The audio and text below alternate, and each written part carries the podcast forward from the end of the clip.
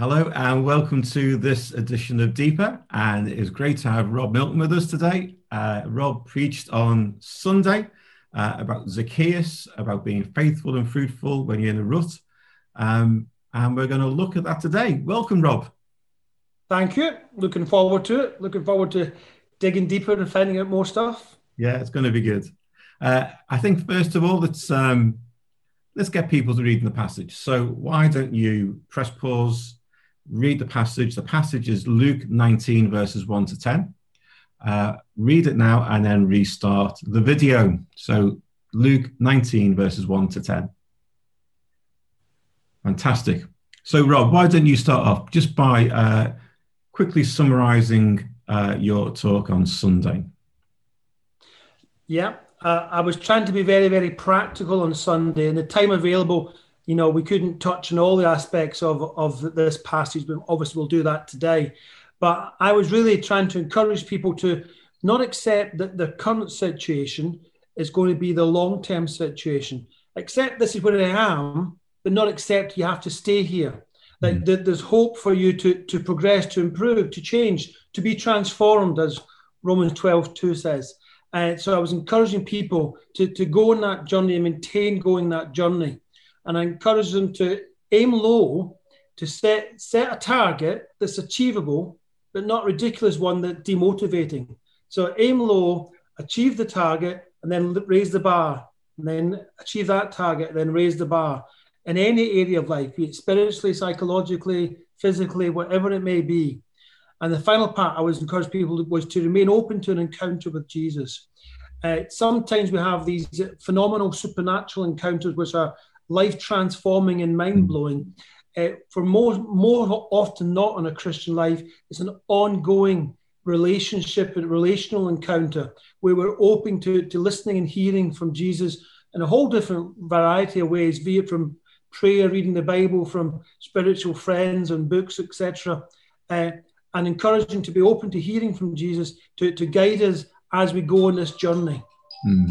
So that was what was it, the main parts of the sermon was about. Yeah. And, you know, uh, Zacchaeus is a great example of what an encounter with Jesus can do, isn't he? So uh, let's just look at the passage. Uh, I think it'd just be good to give some context to this passage because I think what many uh, readers of the Bible don't do is they take stories in isolation and don't connect them to what's before and what's afterwards.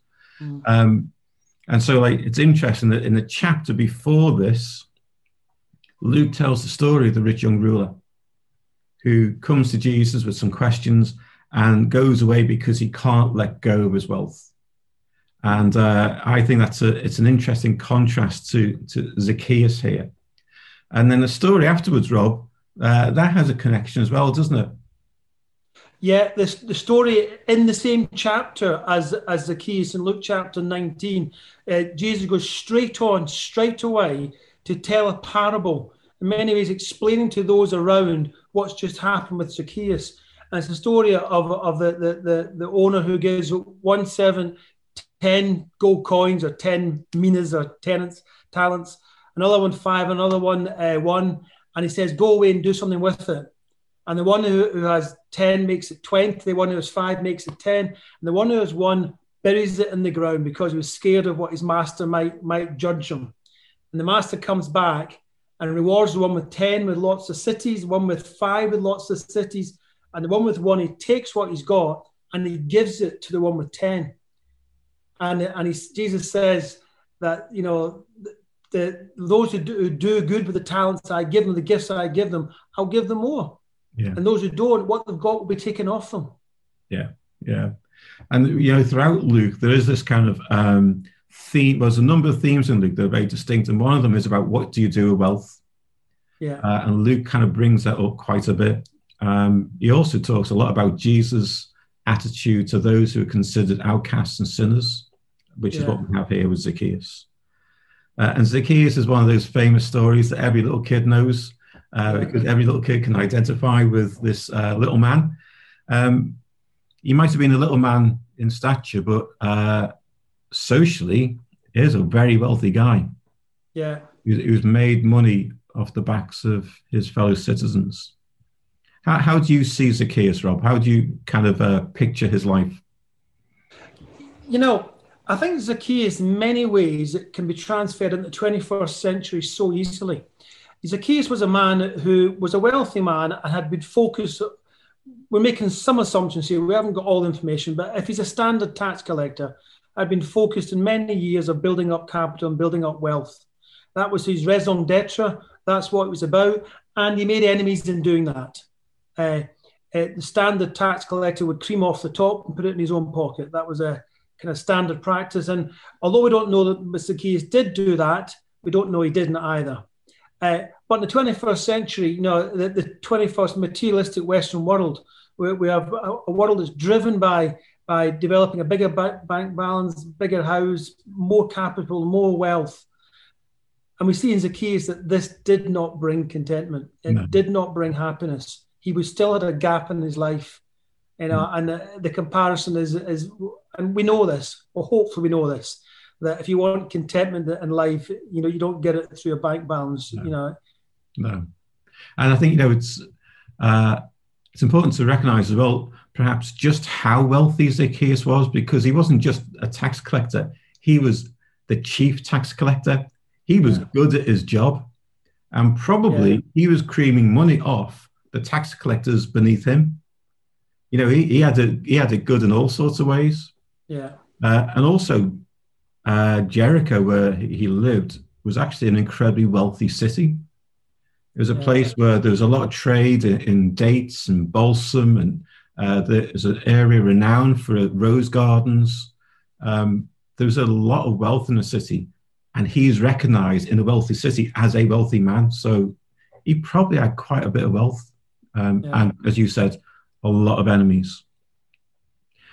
But there's this thing that's going on for him, isn't it? That he he wants to see Jesus, and uh, we, we're not told why. That's so frustrating, is it? We can imagine it, but yeah. we're not told why he particularly wants to see Jesus. And as you say, wealth doesn't bring contentment necessarily. It, even more than that, he, he wanted to see Jesus, and he was prepared to be undignified mm. to see Jesus. He was prepared to put himself in a position that he shouldn't be in. One of the wealthiest guys around, climbing up a sycamore tree, you know, is undignified. It's not politically acceptable. It's not socially acceptable. No, it's no. not the done thing, you know. But he realized, you know, priority wise, what was really important for him. Yeah, yeah. And you know, there's two things that happen is when uh, Jesus sees Zacchaeus uh, and knows who he is. Yeah. Now, I, I, assume he knew supernaturally. Uh, you know, Jericho was a big town, and although Zacchaeus would have been well known in the town, uh, it's not a town that Jesus lived in. Uh, I assume, I don't know about what you think, but uh, I assume Jesus knew supernaturally who he was. Um, but he says, you know, calls him by name and yeah. then says, Come down immediately, as it says in the NIV, you know, come down straight away. Uh, this was Zacchaeus' moment. Uh, and Jesus wanted him to act, to not put it off, to act immediately. There's a sense of urgency about it. Uh, I don't know what you make of that. It, it reminds me of, if you remember the story of the, the, the woman who had an issue of blood for 20 years. And Jesus was walking through the crowd and she reaches out and touches him and and and uh, Jesus said, "Who touched me?" And the disciple said, "Don't be silly. Everybody's touching you." No, no, somebody touched me, and he realized that this woman was earnestly wanting to have an encounter with him. Well, Jesus was walking along that road with hundreds of people looking at him, you know, listening to him, grabbing at him. And yet he recognizes Zacchaeus wants to have an encounter yeah. with him somehow Zacchaeus was different from the other people who were in some way gazing, were voyeur, voyeurs. Zacchaeus was somehow different, like that woman was somehow different. And Jesus picks that up and yeah. says, Let's go and eat. Yeah.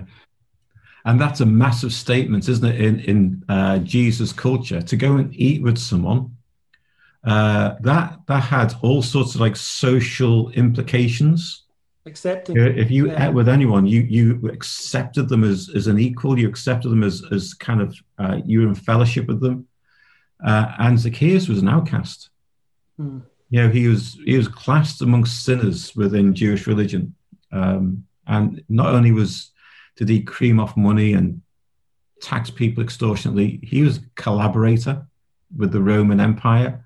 You know, he was at all sorts of levels an outcast, and Jesus goes to eat with him, mm. uh, and that's why we see in that passage everyone muttering and moaning about Jesus, saying, "Look, he's gone to eat with a sinner." This was a terrible thing for him to do. Uh, and you know, Pharisees in those days, they would have not ate with just an ordinary person, never mind someone who's a sinner, because they'd be so afraid that the food that they had might have been ceremonially unclean in some way or hadn't been tithed properly. They wouldn't eat in anyone's house like Jesus did.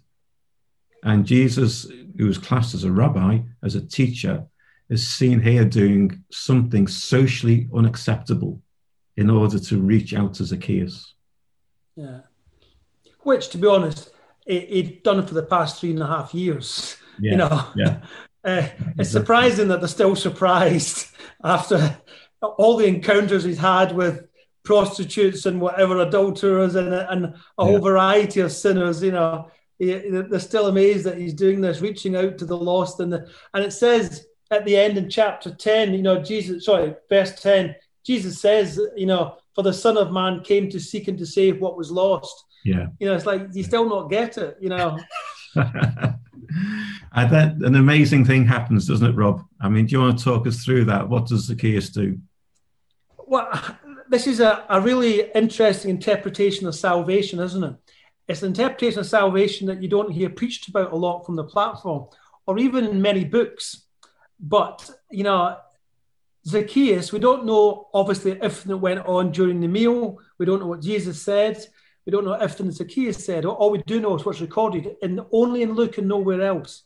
And what's recorded is that Zacchaeus gave away half his capital and paid back four times anything that he had wrongly taken, which would suggest you'd have to have a whole lot of records of it to, to, to do that as well.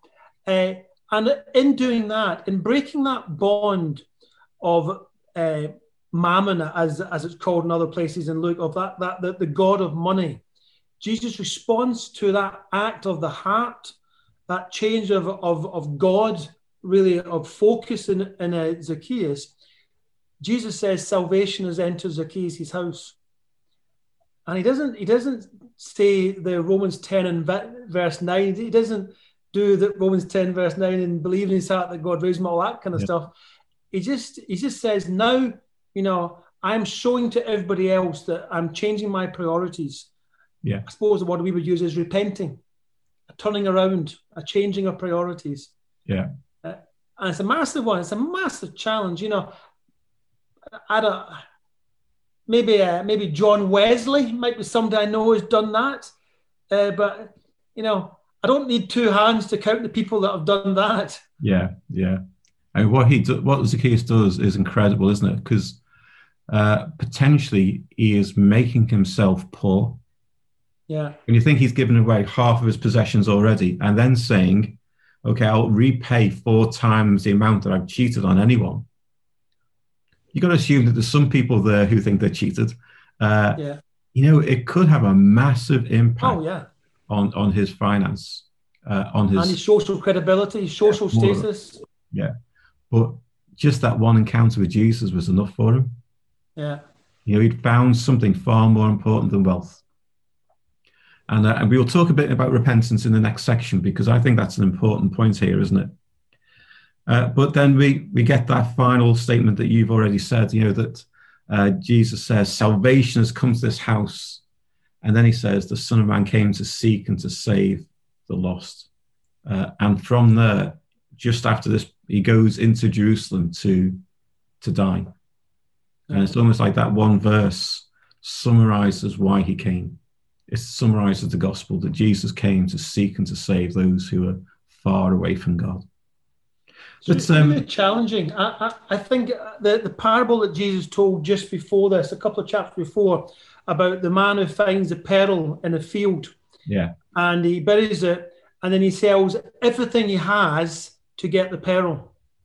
you know that, that's a parable, obviously, but but what Zacchaeus is an actual example of somebody putting that into practice. He realizes the kingdom of God is so important that he'll sacrifice everything and anything in order to be right to, to get at the kingdom of God. You know, it's a massive challenge to us as individuals and as church. You know, you know, what sacrifices do we make for our future self, for our current self, in order, you know, that we are right before God? Mm. Yeah. Our priorities, you know, can easily just drift out of line. Let's uh, let's think about some of this in terms of uh, its application and its implication for us. So let's think a little bit wider and uh, let's go into our next section. Okay, so let's think a little bit wider and talk about what the applications we can draw out of this passage for us today. So, uh, do you want to start, Rob? What would you like to, to bring out? Yeah, no problems it's a well-known passage. I'm sure everybody will, have read that passage even when they were five or six or seven years old. But it's easy to, to just read it as a story and not apply it to our life today. One thing when I read it this time that jumped out at me was the, the fact that Zacchaeus took personal responsibility for his situation. I think it's a it's a flaw in the 21st century that, that we have a tendency to, to blame others, to want everybody else to do things for us. It's our right to have a whole lot of things. And we don't look at the flip side of that, which is our responsibility for, for ourselves, for the way we live, for what we do, to make the most of what we're given. And Zacchaeus, you know, could have looked at his situation and said, oh, I'm so small, I, mm-hmm. I can't see Jesus, all these tall people, you know, it's not fair. And we hear that line by kids, don't we, all the time? It's not fair. It's sadly we hear it by adults too often as well. It's not fair. It might not be fair, but the question is, what are you going to do? What yeah. are you going to do? And and Zacchaeus once again didn't get annoyed at the crowd and moan and shout and say, "I'm very important. Make way for me." He, he did something simple thing. Wasn't that difficult.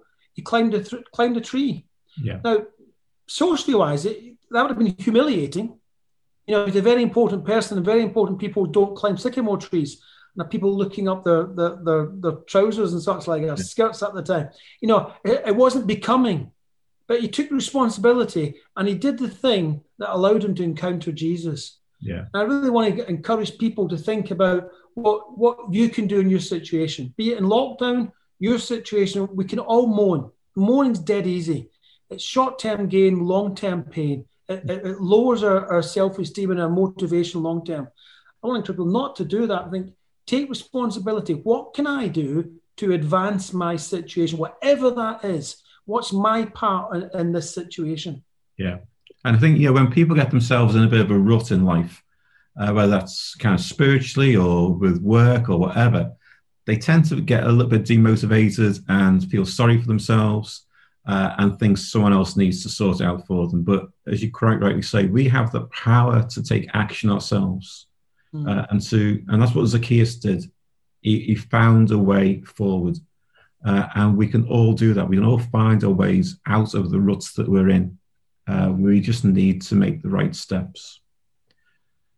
But uh, the, I think the the other thing to draw out of this is, uh, as you mentioned there, is that you know he was looking for an encounter with Jesus um, and I think for us, anyone who's been a Christian for any length of time, uh, I think we start to lose the impact of the power of encountering the grace of God. Mm. Um, it, I don't know about you, Rob, but I've been a Christian for well over 30 years now.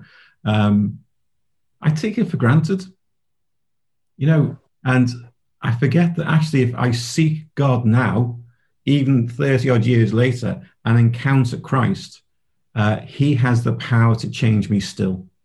Yeah. Because uh, I am still far from perfect. I know it's hard to believe, but I am far from perfect. Uh, yeah. uh, so, you know, the power of Jesus is, is such that whenever you encounter him, you are changed a little bit at the very yeah. least, you know. And, uh, and we all need to make sure that we are seeking God and doing whatever it takes in this way that Zacchaeus did, you know, whatever it took he was going to meet Jesus that day. What would it take us to meet Jesus today? Yeah. And I think one of the things about encountering Jesus is that it's having the aspiration to be. In fact, Bill Johnson's got a book called "Changing from Glory to Glory," and realizing that that you know we can and should and have a desire to become day by day, year by year, more and more Christ-like. Yeah. Have more evidence of the fruit of the Spirit, you know, in us. You know, the, I, have mentioned it before from the platform. There's no excuse for children becoming grumpy old men or grumpy old women. We should be becoming more and more gracious old men and gracious old women, and that's the uh, uh, an aspiration, and uh, and we do that by consistently encountering Jesus. Exactly. And you know, alongside the encounter, we also have the power of repentance here, don't we? Yeah. I mean, what what do you draw out of that for yourself, uh, out of this story? You know,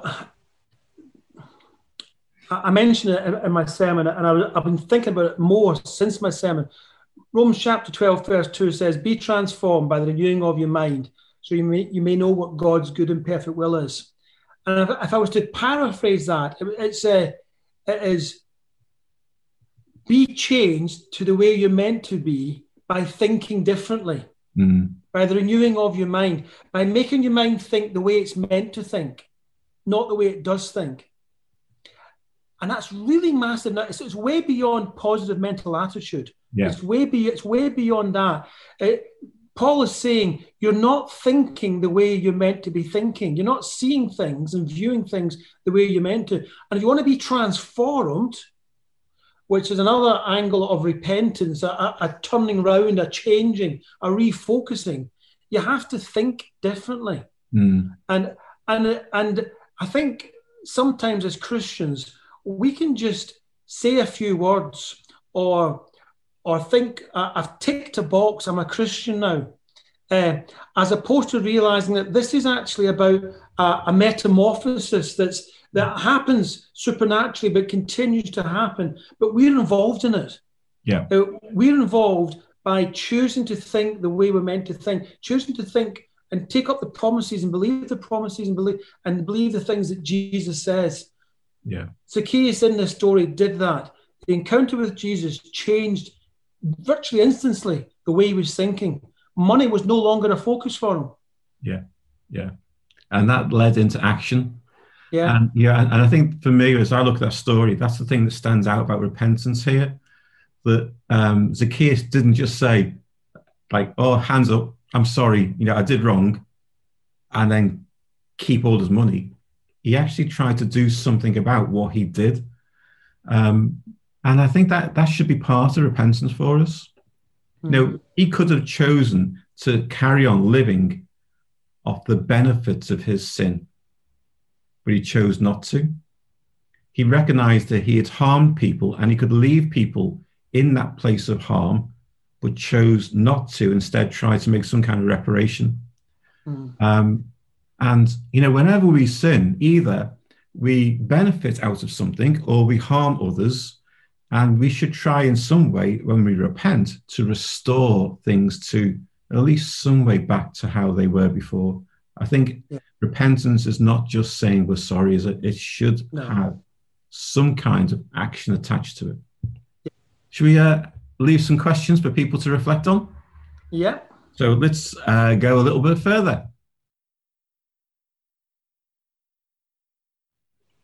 Okay, then, Rob. So uh, you've got a couple of questions for people to reflect on. Uh, I hope that people do this, that when they watch this video, they either reflect on their own and think through the, the questions that are brought up, or in mission communities or other groups are able to talk about them because it is actually in reflecting on these things that we we grow and get ourselves out of any kind of rut. So, Rob, um, what's your questions today? Right. So my first question, you'll need to have listened to the sermon because I'm not going to go over it all again. in the sermon, I was talking to about aiming low, about setting realistic goals and achieving them, and then raising the bar. And I'm sure for all of us, probably even Steve, you know, there are areas in a life where we need to look at uh, get ourselves out of these ruts, whatever they are.